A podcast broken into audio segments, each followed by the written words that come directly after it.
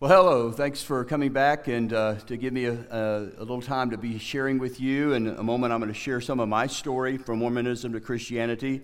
Uh, as I shared this morning, Watchman Fellowship is an apologetics ministry, meaning defend the faith. And this is a Defend the Faith Sunday. Uh, what we're talking about in defending the faith is being able to not only know what we believe, but know enough about what others believe that we can share the gospel, we can cross that bridge and share the good news of Jesus Christ in a way their ears can understand. And much of that's going to be about building relationships with people and being, being a friend and uh, being able to um, know how to communicate that gospel message. And one of the things that we do, and I want to invite each one of you uh, to consider being part of this, is we have an annual mission trip uh, to Utah.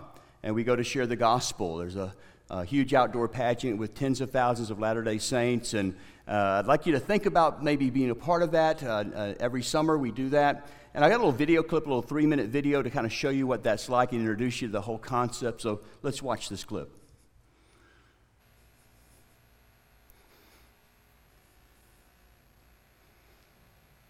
Hey, I just want to take a quick moment of your time and share about the excitement that we've had at Utah for our annual Utah mission trip. We had 24 Watchman Fellowship and Pantego Bible Church missionaries for training.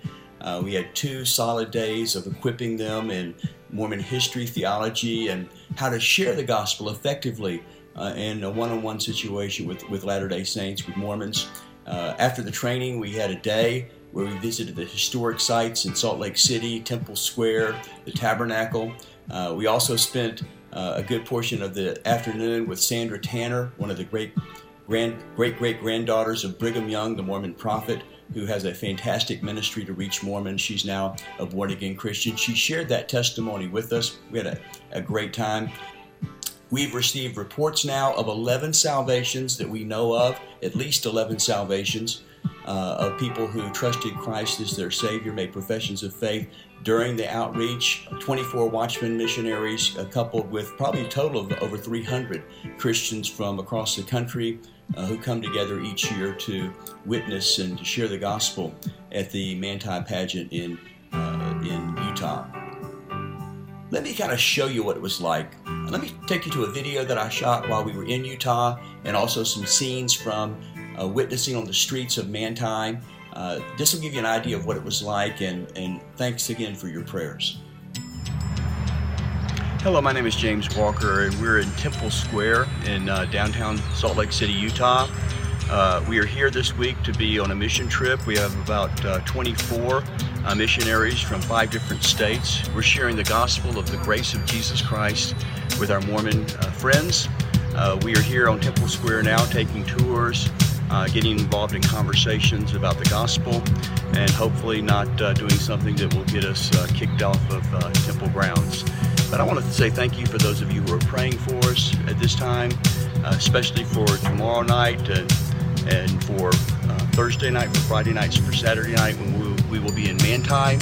Uh, there are tens of thousands of Mormons from all over the world who will come for this giant uh, production, uh, outdoor production, a pageant in which uh, they depict the, reenact the Joseph Smith finding the golden plates and bringing forth the Book of Mormon, as well as other historical events from the Book of Mormon and the Bible. Uh, we will be mixing uh, with the people, uh, trying to build relationships, start conversations, and hopefully be able to share the gospel of Jesus Christ. But I want to say thank you for your support that helps make this happen, and especially for your prayers. God bless you. Again, I'd love to see you guys think about being a part of that, coming with us to Utah. We'll give you all the training and uh, we have people that go to actually do the training and the witnessing. We also have people that go to be the prayer partners. They're there to provide prayer support, and uh, we could certainly use your help on that. So, as you're subscribed to our uh, profiles, if you go to our website at watchman.org, uh, we'll let you know when we get the new dates and uh, what that's like. We'd love to have you guys be a part of that with us. Uh, this evening, though, I'd like to share my story, my background as a Latter day Saint, and, and kind of take you on a journey, so to speak, from from Mormonism to Christianity. I, I was born and raised a Latter day Saint, a fourth generation. Uh, I was baptized at the age of eight years old, which is customary, traditional. Uh, I received the laying on of hands for what they call the gift of the Holy Ghost. I uh, later received the Aaronic priesthood as a Mormon, uh, and I served in the offices of deacon, teacher, and priest.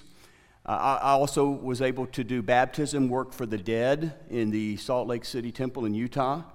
Uh, I, will explain uh, later what all that means. But, but what I want you to know right up front in, in all my experiences as a, as a Latter day Saint, I never had come to the place where I knew that I was right with God, that I knew that that I had a relationship with God, uh, that I would be in His presence forever.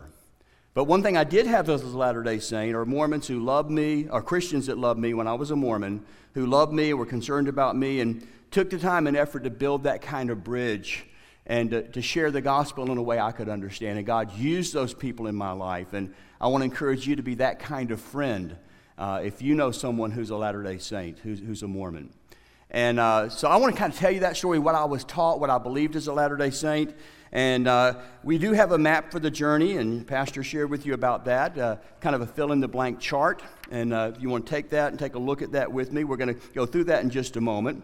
Uh, that, that's our map or chart or outline. We have some additional information and uh, resource list on the back. But before I share with you anything from the Book of Mormon or anything from the prophet Joseph Smith, I, I would really like to kind of start with the Bible and uh, the Word of God. And turn with me, will, to Galatians chapter 1. Now, now, this morning we talked about the three things to look for uh, when it comes to recognizing, uh, avoiding deception, to recognize a counterfeit. We talked about the three another's. Now, does anybody remember from this morning? It seems like three days ago. Can you remember from this morning what were the three things to look for? The three another's, another what? Another Jesus, another Spirit, and another gospel. Very good. That's real good.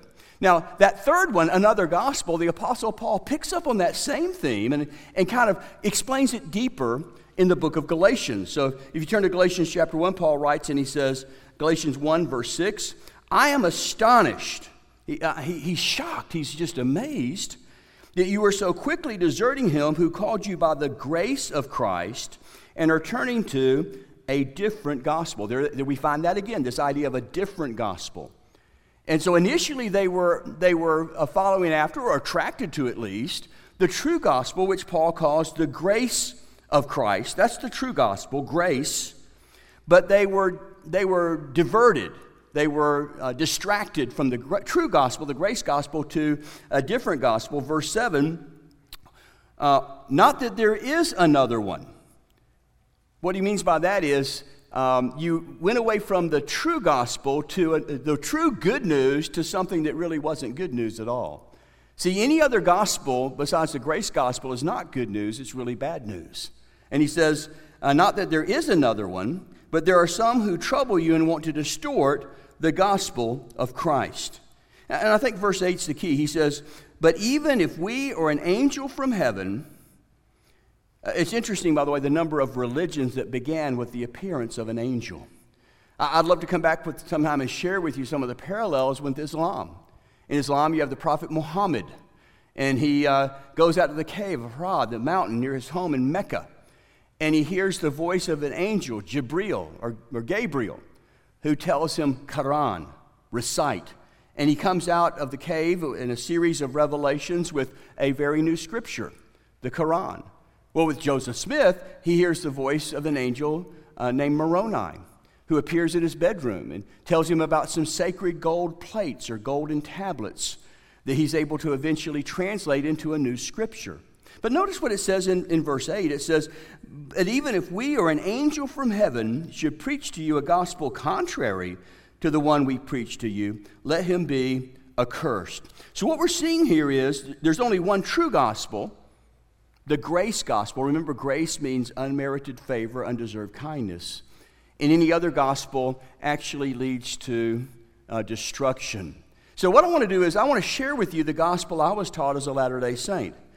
And I want you to contrast that as I go through this gospel with you to, to, what you know the gospel is, and, and to simply answer the question for yourself is this the same gospel, the grace of Christ, that we find in the New Testament, or do we in fact have a different gospel? Now, we would sometimes call the gospel, as, as Latter day Saints, as Mormons, you see it at the top of your, your chart, we would call it the law of eternal progression. That's a, a synonymous, it's another way of saying gospel. But the more common term we would use, we would call our gospel the restored gospel. And the reason we call it restored, the restored gospel, is very significant. Uh, I was taught as a Latter day Saint uh, that Joseph Smith discovered that true Christianity had ceased to exist shortly after the first century. And we learn that in the story known as the first vision. Joseph Smith claimed that when he was 14 years old, now, now he tells this story as an adult, but he, he, he remembers back what happened to him when he was 14 years old, and he didn't know what church to join. In fact, in the Mormon scriptures, Joseph Smith history, it even names some of the churches Joseph was Joseph Smith, the Mormon founder, was considering joining. He didn't know if he should be a Presbyterian, a Methodist, or a Baptist. And so he went out in the woods to pray uh, to a, a place that they now call the Sacred Grove. And he knelt down and prayed and act, basically asked God, which denomination should I be? Now, Joseph Smith claimed that, much to his surprise, a bright light appeared in the sacred grove. And two beings or personages appeared to Joseph Smith, identifying themselves as God, the eternal Father, and his Son, Jesus Christ. And Jesus warned Joseph don't join any of the churches because all of them are false. All of their creeds are an abomination, the, Mormon scriptures say. Uh, all their, their professors of these religions are all corrupt. They preach for the commandments of God, the doctrine of men. Uh, and he's to join none of them because there is no true Christianity on the earth. Joseph Smith later learns that true Christianity ceased to exist shortly after the death of the original apostles. So, from some, for some uh, 1500, 16, 1700 years, uh, there's been no true gospel on the earth. So rather than joining any false church, Joseph Smith is tasked, and here's the key, the key to restore the gospel. That happens 10 years later. The first vision was purported to happen in 1820. 10 years later, in 1830, Joseph Smith um, organizes the Church of Jesus Christ of Latter day Saints and restores the gospel. So, as a, as a Mormon, put yourself in my shoes. I'm thinking not only is, uh, is our church a true church, a Christian church, it's, it's really the only true Christian church on the face of the earth. Why? We're the only ones with the restored gospel. Now, here, here's what we want to remember though. When you restore something, it's supposed to look like the original. I mean, that's kind of what a restoration is, right? You, when you restore something, you're not making something new or different, you're making it exactly back the way it was. Uh, let me give you an illustration. I, I love classic cars. Guys, am I right? There's nothing like a 1957 Chevy. Am I right about that? So let's say I want to restore this 1957 Chevy. Why? If you have to ask, you don't understand. So I'm going to I'm to spare no expense. I don't want to just partial, I want it to be a complete restoration. Uh, the upholstery, the finish. Uh, I want to blueprint the engine. I, w- I want this 57 Chevy, when I'm done, to look exactly restored like it rolled off the assembly line in 1957. So, several years later, and a small fortune, I'm finished and I'm so excited and I want you to know about it. So, I throw a big party and invite you over to see in my backyard my completely restored 1957 Chevy. And you say, James, we have to talk. That's not a restored 57 Chevy, that's a Winnebago, that's a motorhome. Now, you need to understand, you just hurt my feelings. Do you understand how hard I worked on this project and how, how much money I spent and how much time it took? But the issue with the restoration is not how sincere you are or how hard you work or how much money you spent.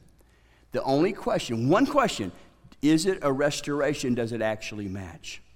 So that's what Galatians is talking about. Uh, it doesn't matter, even if an angel brings you this gospel, if it doesn't match, if it's a different gospel, it's not a good thing, it's a bad thing. It's not good news, it's bad news.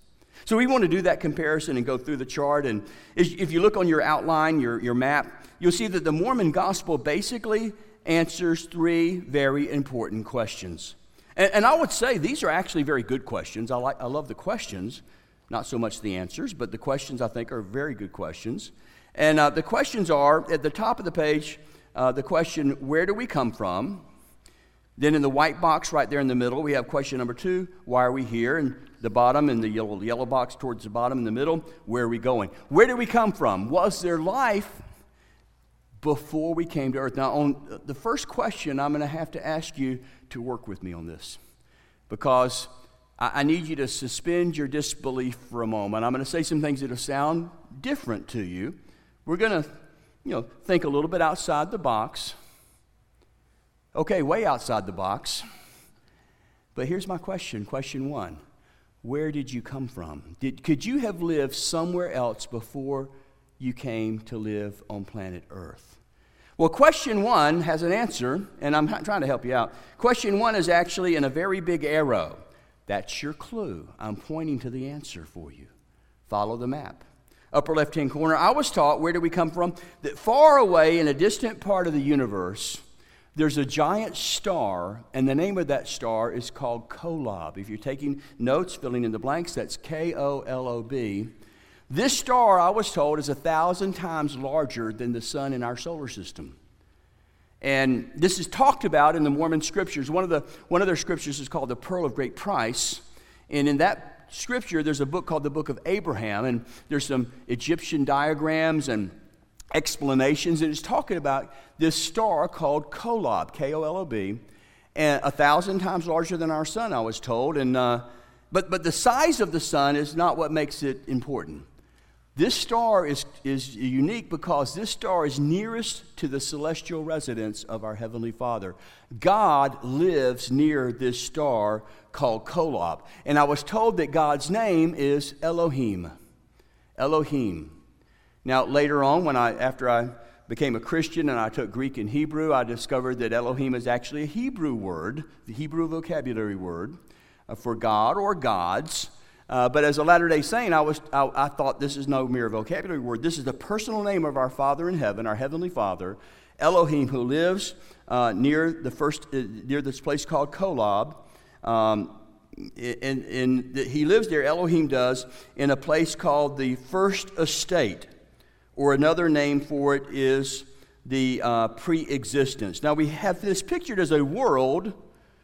You would assume is near the sun. It would be some kind of world or, or, or planet or something near the star Kolob. Nearest the star Kolob is what the Mormon scriptures tell us. And our Heavenly Father lives there, and Heavenly Father lives there along with Heavenly Mother. Now, I, I was taught as a Latter day Saint that God is married. So you have Heavenly Father, but you also have his wife, Heavenly Mother. In a sense, you've got both God and, and Mrs. God. Now, I, I had some people ask me about that uh, uh, after my message this morning, and a couple of questions came up. And where does this idea come from that God is married? And, you know, and, I, they would often, I've often had the question uh, in the Bible, this isn't in the Bible. In the Bible, God's not married. And that's true. In fact, technically in the Bible, God's not even dating anybody. So, where does this idea come from? Well, one of the, I think, classic flaws that you see in this, this, this, uh, uh, this, this um, movement, in this theology, is that Mormonism teaches that the Bible is the Word of God, but that the Bible has not been translated correctly. So, as a Latter day Saint, we have not just the Bible, which has its problems, but God loved us so much, He gave us additional scriptures. One of them is called the Book of Mormon, another is called the Doctrine and Covenants, and the other I've already mentioned is the Pearl of Great Price. But in addition to these scriptures, there's also living apostles and prophets to guide the people of God.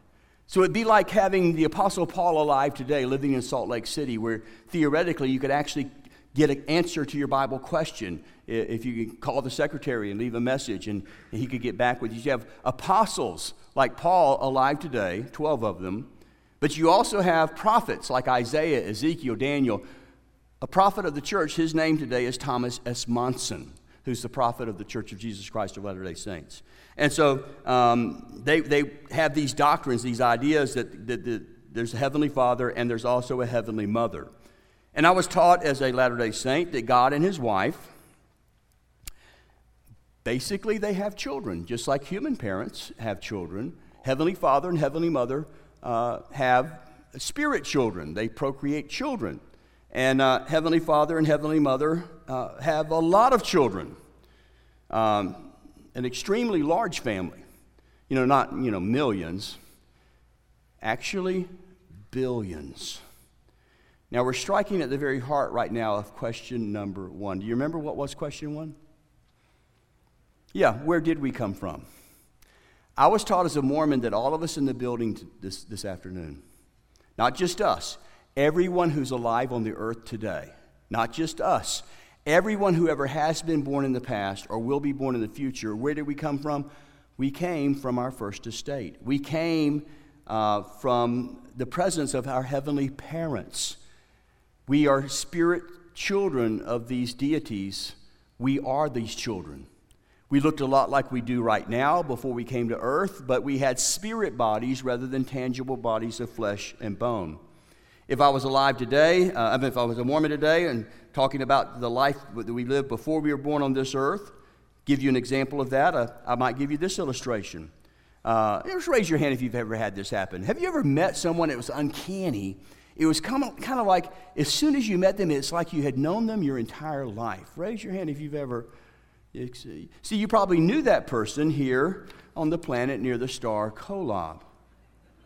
Okay, she's not convinced. But could you see how some of this might have a familiar ring to it, or some of this might sound, well, that sounds deja vu. It sounds plaus- maybe plausible or reasonable. But the question should not be this this evening is this plausible or reasonable? The question is is this biblical? Is this the same gospel that Paul's preaching that the apostles are preaching in the New Testament, or do we have actually a different gospel? Now, I was taught that it was determined we would need a Savior, and uh, two of our older brothers both offered to be the Savior of mankind. I mentioned this morning J- Jesus uh, uh, desired to be the Savior of the world, but so did his spirit brother named Lucifer. I was taught that Jesus and Lucifer are, are brothers, but not just those two. All of us are brothers and sisters because we have the same parents in the pre existence. Now, Lucifer wanted to, to require, mandate that everyone would follow the will of God and all would be saved. But Jesus, on the other hand, wanted to follow Heavenly Father's wishes and give everyone free agency or agency and give, them, uh, the, give us all the opportunity to choose whether we decide to follow God or not, or decide to sin or not. And that was according to what Heavenly Father's desire was. So Jesus was uh, given the opportunity to be our, the Savior of the world, not Lucifer. When Lucifer was not chosen to be Savior, he becomes angry, rebels, and that's the fall of Satan. That's how the, that Lucifer became the devil. And he was able to convince about a third of us to join with him and those of our brothers and sisters who joined with him became the demons. There's a lot more to that story, but if I keep going anymore, I won't be able to get to the second question. We answered question number one where do we come from? Uh, question number two why are we here? Well, if you look on your chart, we're in the bottom left hand corner.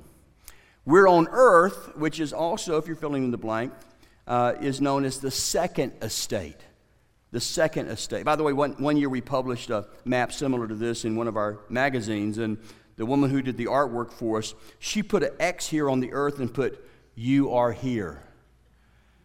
You ever get lost at the mall? If I've already lost some of you, you're on earth, which is also the second estate. I don't want to lose you. Some of you are still lost, but you're on earth. But the question is not where are you, but why are you? And this is a more important question than it appears.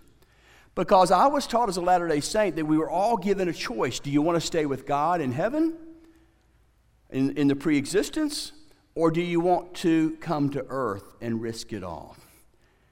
Now, when you come to earth, it comes at great risk because potentially you could lose everything. Why would you ever want to leave the presence of God and have the, even the slightest potential that you could lose it all? What we're going to see in a little bit is that if you're successful, according to the Mormon gospel, the upside is virtually, not virtually, it is infinite.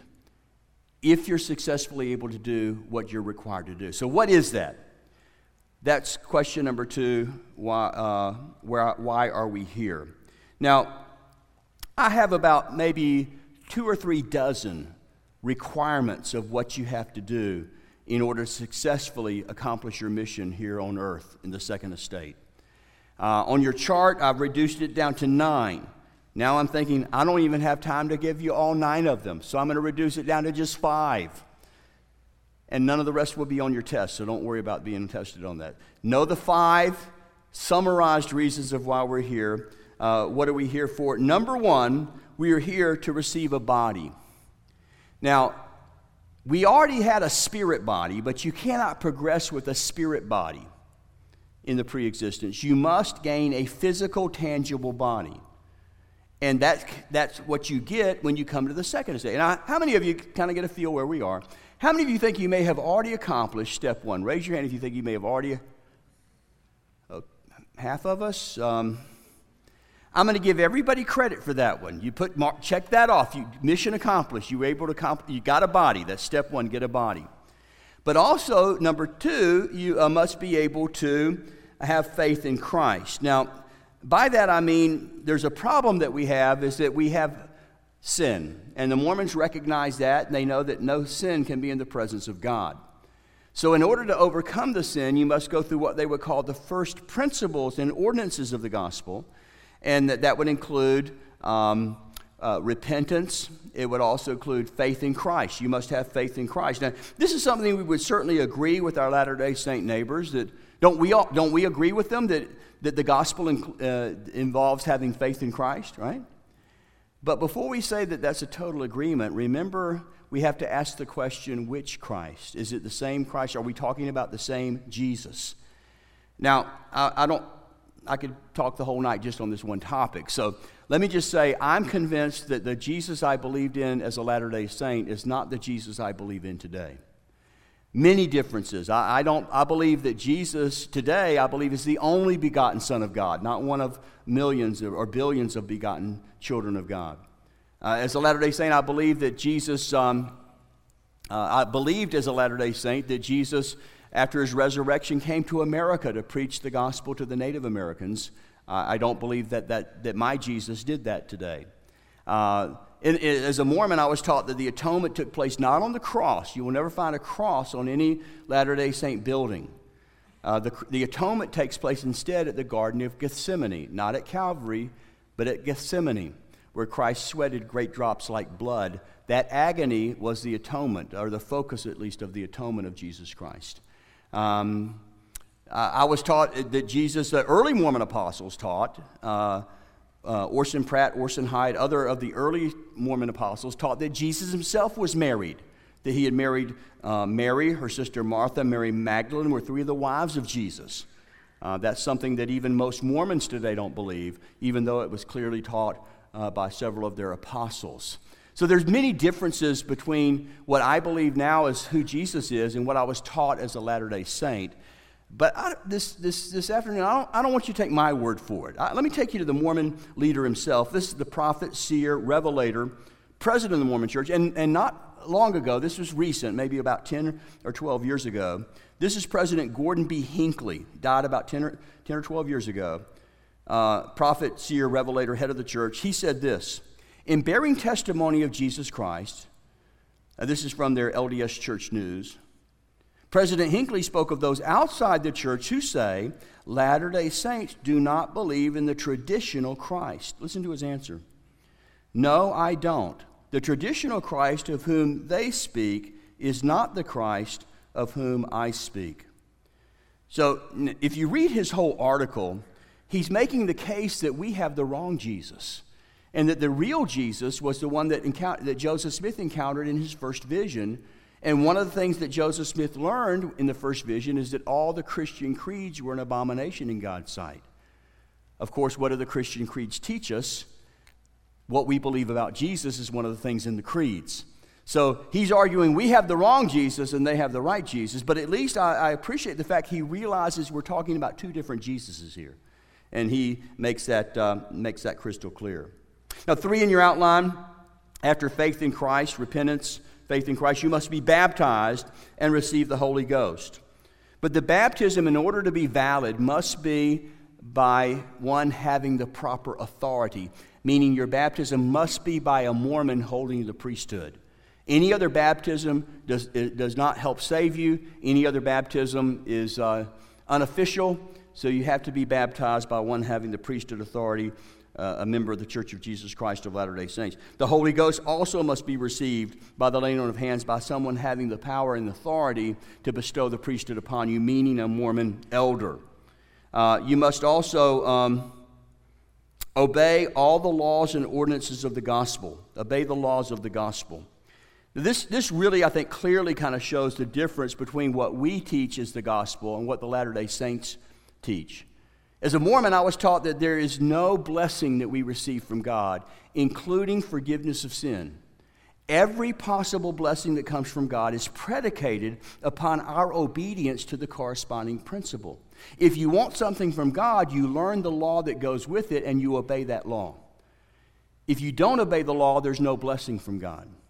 And we find this even when it comes to forgiveness of sin and salvation. I'm, I'm taking this from a number of sources, the Book of Mormon and other places, but let me just quote to you from the Articles of Faith written by the prophet Joseph Smith himself. I, every Mormon in, um, in, in uh, elementary school learns the, the 13 Articles of Faith. And one of them, uh, Article 3, says this We believe that through the atonement of Christ, all mankind may be saved by obedience to the laws and ordinances of the gospel. So, according to Joseph Smith, how are we saved? By our obedience to the laws. Now, let me just say that's not what we believe the gospel is. We don't believe that we're saved by our obedience uh, for, for, a number of reasons, one of which is we're not very obedient. Um, let me talk about the laws for just a moment. Uh, does anybody know how many laws are there just in the Bible? Not talking about the Book of Mormon or the Doctrine and Covenants. How many? Let's, just the Old Testament. How many laws are there? Anybody know? 613. 613 laws. How many of you know them all? Okay, let's, let's forget the 613. How many of you know the Ten Commandments? Raise your hand. Make it easy. Come on now. Uh, okay, raise your hand if you could give me eight of the ten. If you give me eight of the Ten Commandments, I'll give you full credit. Okay, that's, that's better. Now, think about just the Big Ten laws. How many of us can say that we've kept all the Ten Commandments? One of the Ten Commandments, students, honor your father and mother. Some days? Uh, one of the commandments, Jesus said, You know, if you break it in your mind, you break it in your heart, you've already broken it. Now, it's not that the laws are bad. Listen, the, lo- the laws are beautiful, glorious. Because the laws reflect the righteousness and holiness of the God we believe in. But we don't believe that we're saved by laws. We, we are not saved by laws at all. We are saved by a Savior, not by the laws. And so I want you to contrast what Joseph Smith said of how our sins are forgiven versus what the Apostle Paul said in Romans chapter 3. He says, Therefore, no one will be declared righteous in his sight by observing the law. So, how many people get right with God by law keeping according to Paul? What's the number we're looking for? Less than 10. Zero. Nobody gets right with God that way. He goes on to say, uh, through the law, we become conscious of sin. See, and that's the value of the law. I'm not against the law. I, I, I love the law of God, but I realize the purpose of it. The law is not to make us right with God, but to show us that we need to be made right with God. I compare it to this. If, if you've ever had that thing where you, an, an, accident where you slip and you fall, and how many of you have ever experienced a broken bone? Raise your hand if you've ever experienced a broken bone. It's about half of us. You know, the pain, you know, it, it wasn't that big of a fall, but about one o'clock in the morning, it, it hurts worse and worse. You can't stand it anymore. So what do you do? You go to the ER, right? And after you waited there about four hours, they take you back, right? And they finally take an x ray. How many of you have had an x ray before, you know? And then they bring you they bring it out later and the, and the, doctor puts it up there and turns on the little light and you see that little tiny line. How can that one tiny line be causing all this little pain? It's a fracture. But at least you know what's wrong. So you tell the doctor doc thanks. Now how many more x-rays until i'm healed? How many more x-rays until, I, until i'm out of pain? Does anybody know the answer to that question? X-rays don't help you. X-rays can't heal you X rays can't stop the pain. The purpose of an x ray is not to heal you, but to show you that you're broken. That's the purpose. The purpose of a law is not to be your Savior, but to show you that you need one. We're saved not by obedience to laws, we're saved by a Savior who was obedient to those laws and died in our place, our substitute, who gives us eternal life uh, based on what He did as a free gift. By grace, we're saved through faith, and that not of ourselves. Paul summarized or concluded the matter in verse 28 by saying, For we maintain that a man is justified by faith apart from observing the laws. So that we're seeing the contrast between a gospel of uh, you performing and earning it through your good works and obedience versus realizing that you're not obedient and that you need a Savior. This is why we say Jesus is the Savior, not me, not you. We have a Savior, but we're not the Savior. Well, back to our list. Number five, finally at the bottom, to receive a temple endowments. Now, I'm not going to go into detail. I do recognize that we may have some Latter day Saint guests with us. And if you are a, a LDS, I want to say thank you for being here. You, you are a very special guest. Um, I would love to meet with you afterwards and take any kind of feedback. Um, I'm open to criticism. I'd love to meet you and talk with you and hear what you have to say. And I know this is a really, really touchy area. Uh, so I'm not going to talk about specifically this evening what happens in the temple. I'll only say this much generically. The temple is extremely important because there are certain ordinances that take place in a temple that can only happen in a temple. No other building, no other public place has to happen in the temple. There's only about 150, 100, less than 160 temples in the entire world. Uh, the one for this area, there is one here in Oklahoma City, actually. Did you know that, that uh, that temple is off limits to the general public? No Gentile, they mean non Mormon, is allowed to ever go inside the temple once it's dedicated. But interestingly, even most Mormons never are able to go inside the temple. They can go to the Mormon church, the ward, the stake center, they can go there, but not to the temple. You must first, to get inside this temple for these ordinances for the temple endowment, you must first be established that you are temple worthy. Now, that involves interviews, whereas a faithful Latter day Saint, you get an interview first with your bishop, which is like your kind of like your pastor would be uh, uh, in a Christian church. And if you successfully that pass that interview, you get the second interview with his supervisor, the stake president. And they're going to ask you some very direct questions, and they're going to establish are you worthy to go in that building? Are you temple worthy? Uh, are you worthy? Are you not worthy? And they're going to ask you, let me just give you a feel for it. I, um, uh, let me just do this. If I can, if it's okay with Pastor, I'm just going to be your bishop if I can. And I'll just do it as a group, and we'll just take you through part of the temple interview. And I'm going to ask you to do not lie, be honest with me and I'm going to find out who's worthy. So they will always, almost always start with the, um, what they would call the word of wisdom questions. So you, you just raise your hand. Uh, how many of you, raise your hand if you drink like coffee or tea? Coffee or tea? Raise your hand, coffee or tea? Okay. You're all disqualified. You don't even get to question number two. either beverage, coffee or tea, disqualifies you from going into the temple. They're going to ask you if you, if you uh, use tobacco products. Uh, do you, uh, do you um, partake in alcoholic beverages? They're going to ask you what they call the word of wisdom questions. They're going to ask you uh, if you have any associations with or sympathies for apostates or apostate organizations. If you're good friends with James Walker, this could affect whether or not you're temple worthy. Uh, they're going to ask you, now, they're, they're always will ask this question. This is always asked. But I'm going to ask you, don't raise your hand on this one. But they're going to ask you the question. Are you ready? Question Have you given 10% of your income to the church? Now, if you answer no, it's not like the end of the world. They'll, they'll just simply ask you the follow up question Would you like to make a settlement at this time?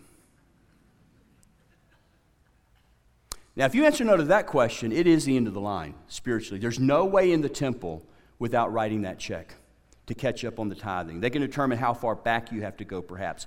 But you must be full 10% giver to the church, or you're not allowed uh, into the temple. Now, now, please don't misunderstand me. I, I believe in supporting my church financially with offerings, tithes, offerings. It's a, it's a good thing. But I realize my salvation is not tied to giving. In Mormonism, it is because you can't go in the temple, which affects where you're going to spend eternity unless you uh, are a full 10% giver to the church. Um, now, if you do pass through, and there's many other questions, but if you get all the questions affirmative, you're declared at that point worthy. And, and by the way, this kind of shows the opposite here. The bishop's asking you, Are you worthy? Yes, bishop. Stake president, Are you worthy in the area of tithing? Yes, I'm worthy. Are you worthy in the area of tobacco products? I'm worthy. Are you worthy in the area of, of morality? Of your thought life. They're, they're asking you these questions. When it comes to Christianity, it's the exact opposite. It's, Christianity starts when you realize, I'm not worthy. This is why I need the Savior. I need, I'm not worthy. I need that help. So if you're determined worthy by your bishop and stake president, you're given a card called a temple recommend, which allows you access into the temple. Uh, I think they're valid for 24 months, but they can be revoked if you are, become unworthy during that period. Now, that gets you access. The, the, and again, I'm not going to go through details. If you're curious about this, you, I'll be honest with you, you can go on YouTube and uh, there's some remarkable hidden camera, uh, actual footage taken inside the temple. And that's enough that you can find it if you're looking for that kind of thing. Let me just say that there are, generically speaking, some, I'll just mention two of them. Two things that can only happen in temple. One of them is baptism for the dead. Has to happen in temple. Now, regular baptism for the living can take place in any water deep enough for immersion but for the dead must be done in one of the 160 temples around the world. The other is to be married to your spouse for time and all eternity. If you're married outside the temple, whether you're a Gentile or a, or a Latter day Saint, that, that marriage is not for eternity. It's a marriage uh, only until death. How, how, many of you are married? And um, raise your hand if you're married. How many of you? Okay. You remember in the ceremony where the minister at some point said something like, Till death do you part. How many of you remember that? That's okay. If I could tell you a way you could be married not till death, but actually for all eternity, how many of you would be interested in that? If you, if, uh, okay, come on now. Come on. Okay. Strike that question from the record. Um, let me rephrase one of the real benefits that I saw as a Latter day Saint, we're the only church that could do this. We had a way of making a marriage last beyond the grave. But to make it happen, it has to take place in the temple. So uh, the details, you, you know, are really unimportant. The idea is being temple worthy is an important part of the Mormon theology. Uh, now, let me talk about the final question where are we going? After death, I was taught, where are we going? When we die, Everybody goes to one of two places, but it's not heaven and it's not hell. You go immediately upon death to either a place called paradise or another place called spirit prison. Paradise or spirit prison. Now, as the names imply, uh, you, you don't want to go to the spirit prison. You prefer to go to paradise, right? But here's the catch. Uh, today, and practically speaking, only worthy Latter day Saints can go to paradise. So everyone else is going to go where? Spirit prison. That would be everybody atheist, um, uh, Baptist, uh, bad Mormons, all of them are going to go to spirit prison. But if you die and go to spirit prison, all is not lost. There's still another way, there's a, there's a ray of hope. Because if you died and went to spirit prison and never had an opportunity to hear the restored gospel, uh, let me say this this is a really important question for the Mormons. Because, let me say, ask it this way if you lived and died in the 1500s, could you have heard this message? Or the 1400s, or the, even the 1700s? If you weren't alive, uh, in, uh, if you didn't live long enough to see 1830, there was no way uh, that you could have heard this message because it was lost for 1700, 1800 years until Joseph Smith restores it in the year 1830. But even after 1830, you know, you could live in a place where the Mormon missionaries have never knocked on your door to share this message with you. What about those people? Or, or how about these people? Maybe the Mormon missionaries did knock on your door, but you pretended that no one was home. Now, so you've not heard this, so you had no chance. So you die and go to spirit prison. The Mormon church teaches everybody gets at least one chance. Even after you're dead, if you haven't already had a chance, you get at least one chance. They teach that Mormon missionaries from paradise can actually come down and visit you in spirit prison.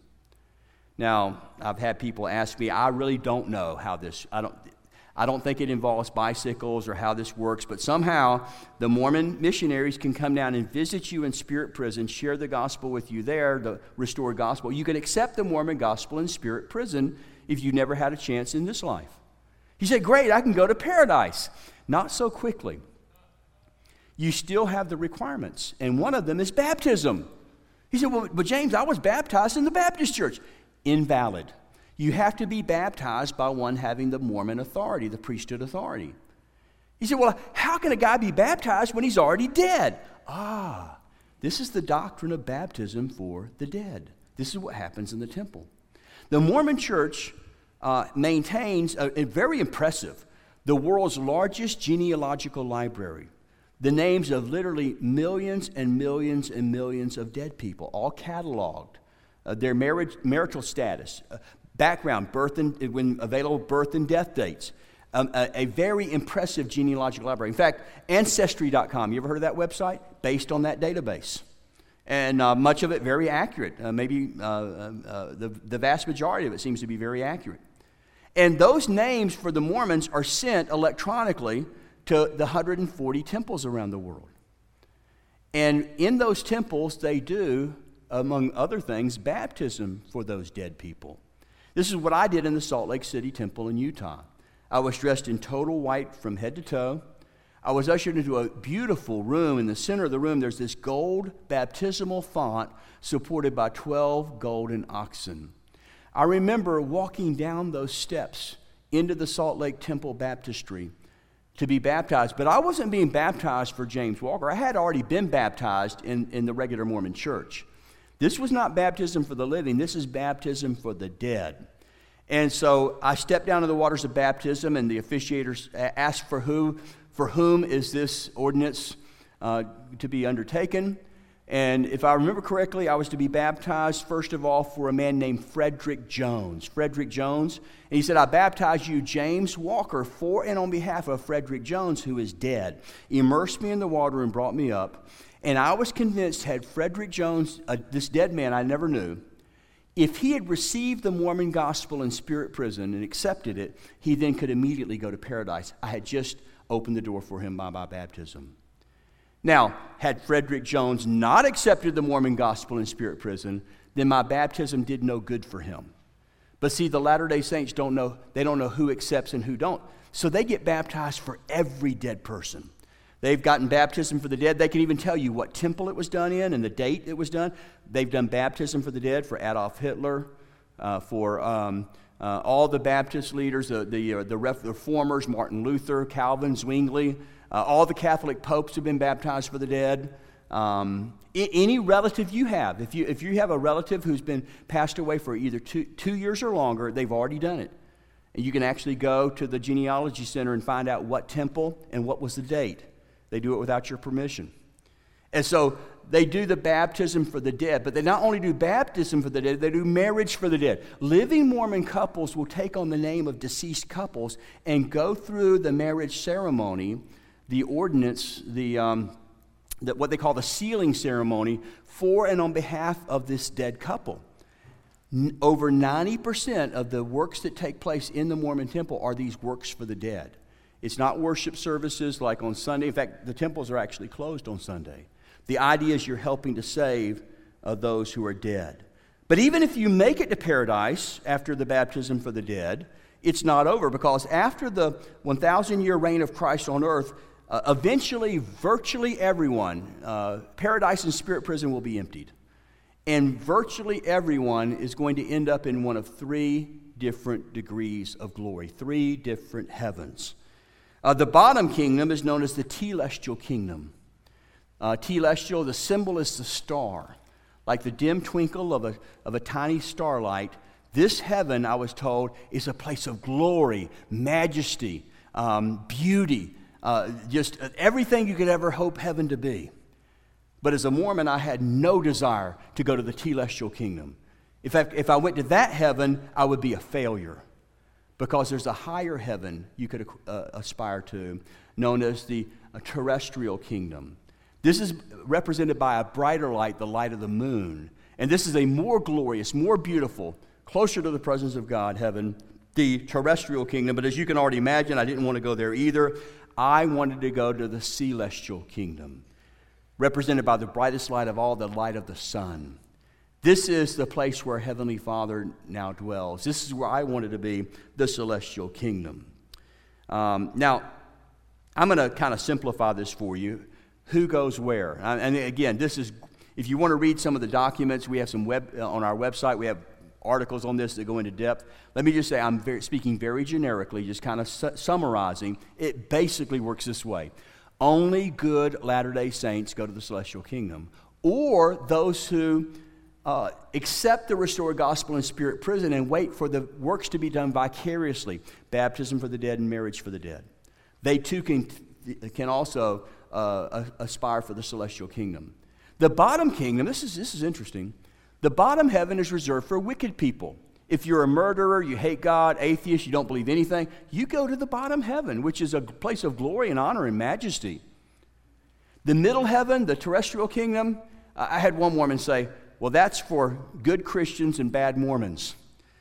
He was joking. It's, it's really a place for spiritual people to go who are not worthy Latter day Saints. So if you're an uh, observant Jew, if you're a devout Muslim, if you're a decent Baptist, you could possibly go to that middle heaven, the terrestrial kingdom, but you cannot go to the celestial, only Latter day Saints. And even the celestial, look closely at your chart, even the celestial kingdom is, kingdom is divided into three categories. In order to make it to the highest degree of the celestial kingdom, you must not only be a worthy, obedient Latter day Saint, obeying all the laws and orders of the gospel, you must also be married, and your spouse also must be worthy. This is a religion that your salvation is based not just on you, but your spouse. Um, how many of you, if anybody single, raise your hand if you're not married. Raise your hand. Um, you need to think about this. Is there anybody you like? Because you need to get this straight as quick as possible because your eternal salvation depends on, to, to part of this depends on your marital status. Maybe this is one reason that the early Mormon apostles, like Orson Hyde, talked about Jesus being married, because how could he obey all righteousness when he has left out this important ordinance of celestial marriage? So you have to be married. But if you're married and you're obedient to all the laws and ordinances of the gospel, if you make it to the highest degree of the celestial kingdom, it still doesn't end. Now, what I'm about to tell you ties it all together. It's one of the most important crowning doctrines of the church.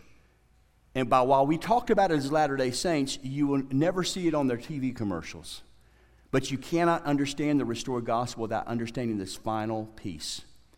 If you're obedient and worthy, if you make it to the highest degree of the celestial kingdom, and you're married, and your spouse is equally worthy, remember question number one formed an arrow from the upper right hand part of your chart to the upper left hand part of your chart? I was taught if I made it the celestial kingdom, the highest degree, my wife and I then would be given our own earth somewhere. And I would be the heavenly father of that earth, and my, my wife would be the heavenly mother of that earth, and we would start having spirit children.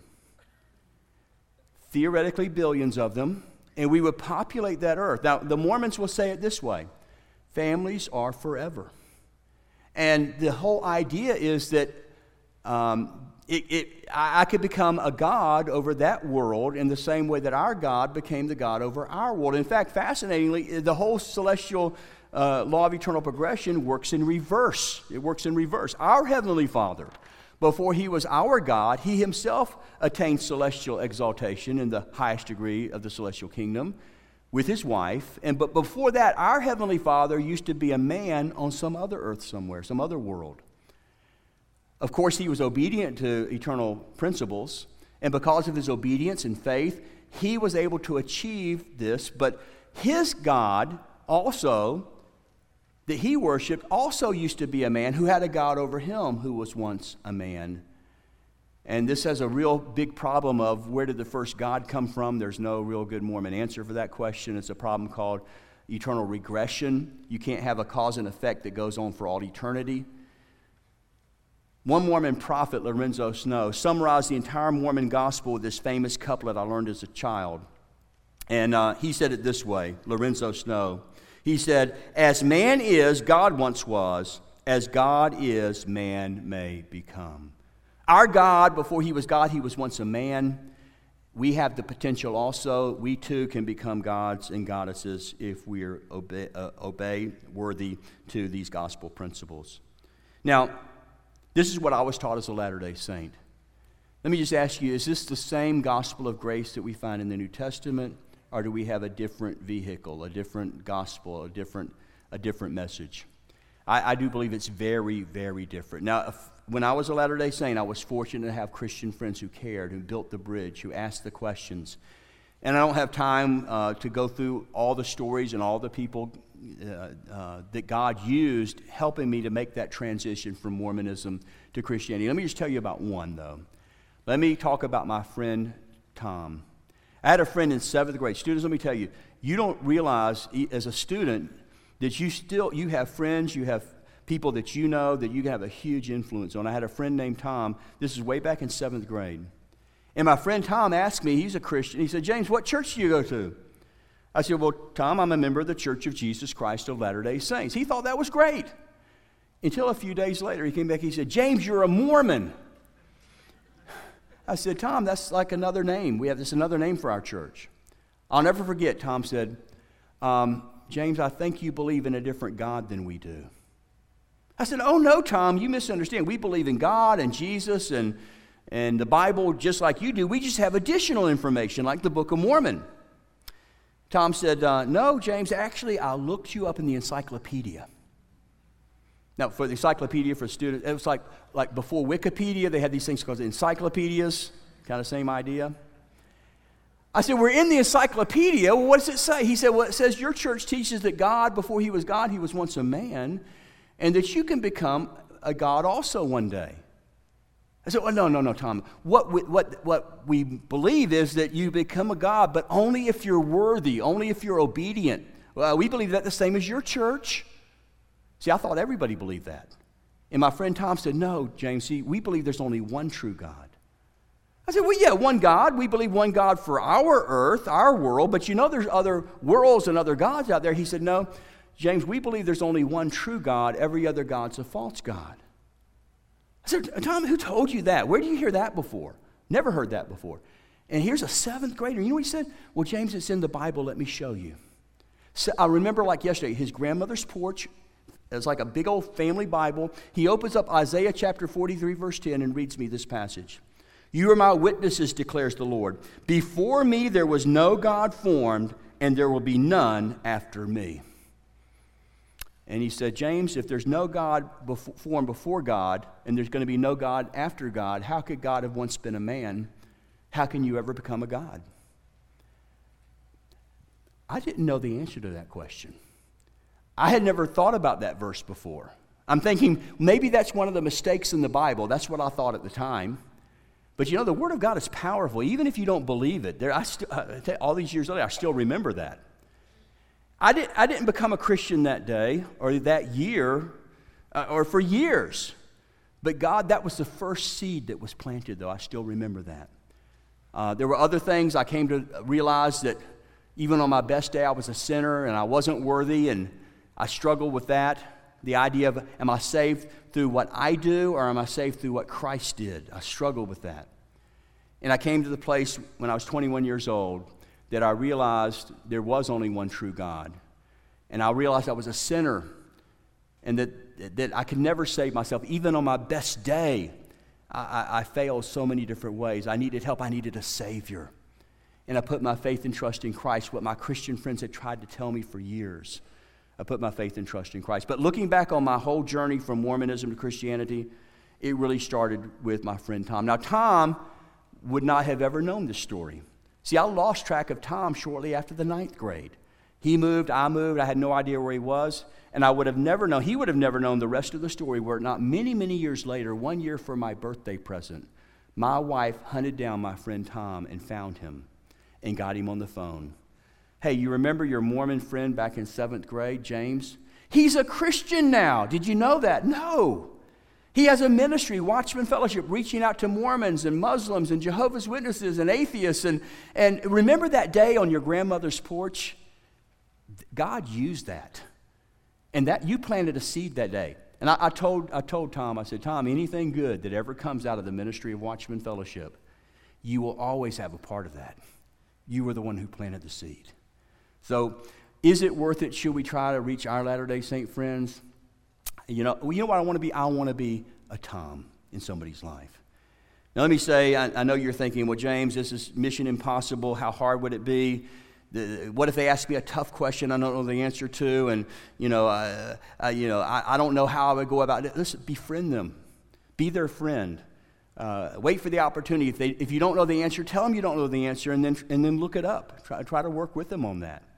Um, share share your story, your testimony with them, what God's done in your life. You say, "Well, I don't have the I don't have all the knowledge." I say, "We got some great tools to help you." Uh, and I'd love for you to take advantage of the tools. I believe in the tools. But let me tell you, it's, it's, to be honest, it's really not so much about the tools. I, I like them, I think they're helpful. Uh, but what did Tom have to work with? My friend in seventh grade. What kind of, he had a encyclopedia and a King James Bible. That's all he had. So, so let me just ask you this evening are, are you smarter than a seventh grader? I'll just ask you, are you smarter than a seventh grader? If God can use Tom, he can use me. He can use you, is what I'm saying. I want to encourage you on that. It's not about how much you know. In fact, sometimes nobody even wants to know how much you know until they know how much you care. Build that relationship, be that kind of friend. Before I close in prayer, I did want to mention some of those tools, some of those resources that we have for you. Uh, one of them is our free profile. We have a form back there that you can print your name and address, or you can go to our website. It's free and it's um, watchman.org. Every other month, we'd love to get you. We have one coming out right now on agnosticism. That's our next profile. We also have the book I mentioned this morning, The Concise Guide to Today's Religions and Spirituality. Uh, we have a way of getting the book free as well uh, with our DVD set. We have the four DVDs one on uh, Islam, the Muslim debate, uh, one on Jehovah's Witnesses, one on the marks of a cult. And then we have, we'll talk about this in a minute, we do have the two hour debate that I did with Elder Joseph Evans. Joe's a friend of mine. He's the head of the Mormon Church Seminary program for North Texas. And before I pray, if we have time, I know I'm getting late, but I've got like about a three or four minute. Would you like to see a little four, three or four minute little excerpt of what that debate was like? Get to meet my friend Joe. Let, let's watch this video.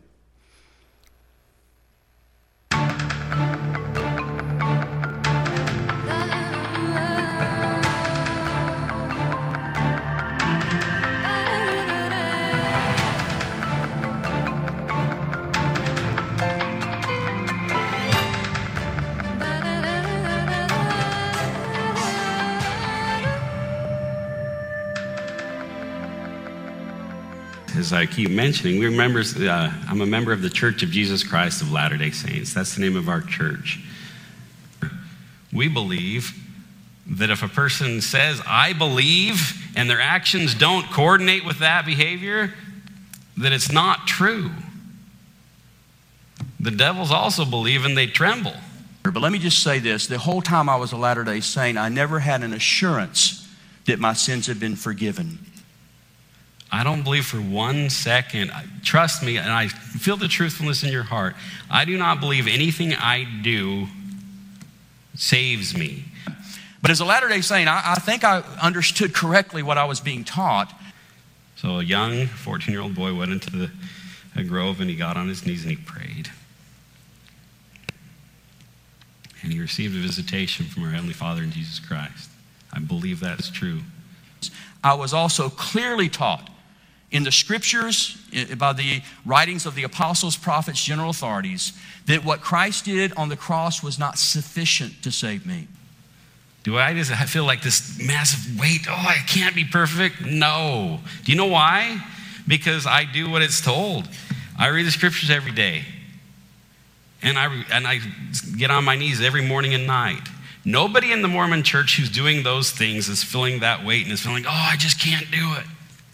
He wasn't saying that Baptists are bad, the Protestants. He was saying that Joseph Smith was going around having all these people tell him, You join our church, you're going to hell. And I can see for myself that the Bible has been translated correctly. I can have confidence in the Bible.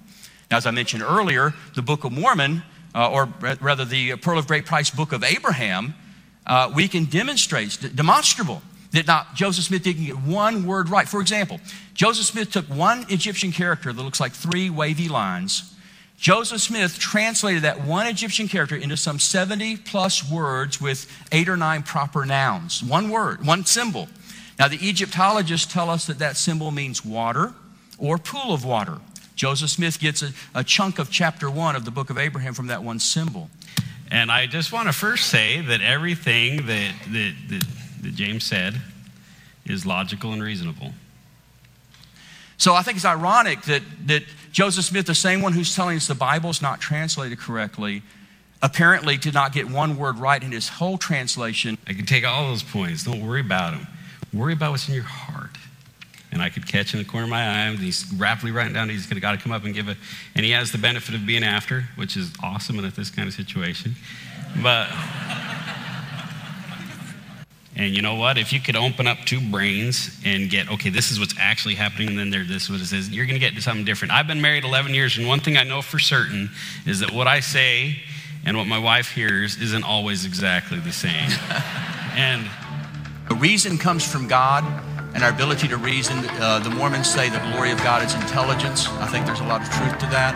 So I don't want to be unreasonable. I don't want to be anti reason in my faith. Reason alone, however, is not inerrant, will never get you a full revelation of God. And the heart, too, is, the Bible says the heart's deceitful. Who can know it? That gives you a taste of that. One of the great things about this we discovered after we did the debate is most of the time Latter day Saints would not look at a Christian DVD about their church because they say it's too biased. It's only your side of the story. But they're often willing to watch because it's both sides, it's equally timed. And sometimes you can uh, get a Latter day Saint to review it for you just to see if they agree with the Mormon. I'm not even asking them to agree with me. Do you agree with what uh, Elder Evans says about the gospel? and it makes a great conversation piece. So if you look on the back of your, of your chart, you'll see the list of, of those resources and the, the, the offer that we're making on that as well. And uh, you can take advantage of that as you want. But I just want to lead us in prayer and just got an idea. How many of you know a Latter day Saint, have a Mormon friend, family member, co worker, student at school? How many? Raise your hand if you have a Latter day Saint that you could tell me the name. Let, let's just pray for our Mormon neighbors and friends. Father, we want to thank you uh, that you've given us an opportunity to know Latter day Saints and to be able to um, potentially have the opportunity to share our faith with them. Help us, Lord, to, to do so with compassion, uh, to do so with patience, uh, to build a relationship. Uh, I know that some of, that some of the best people I've known and got to meet uh, have been Latter day Saints. And uh, help, help our other friends here this evening, our Christian friends, to be able to have that joy of knowing Latter day Saints and Mormons, but use it also as an opportunity for us to exchange ideas and to be able to discuss the gospel of Jesus Christ and the differences between a salvation by obedience to laws and ordinances and a salvation by grace through faith alone. Uh, use us now. We ask your Holy Spirit to be convicting the, the, the hands that went up, those names, those individuals. You know who they are.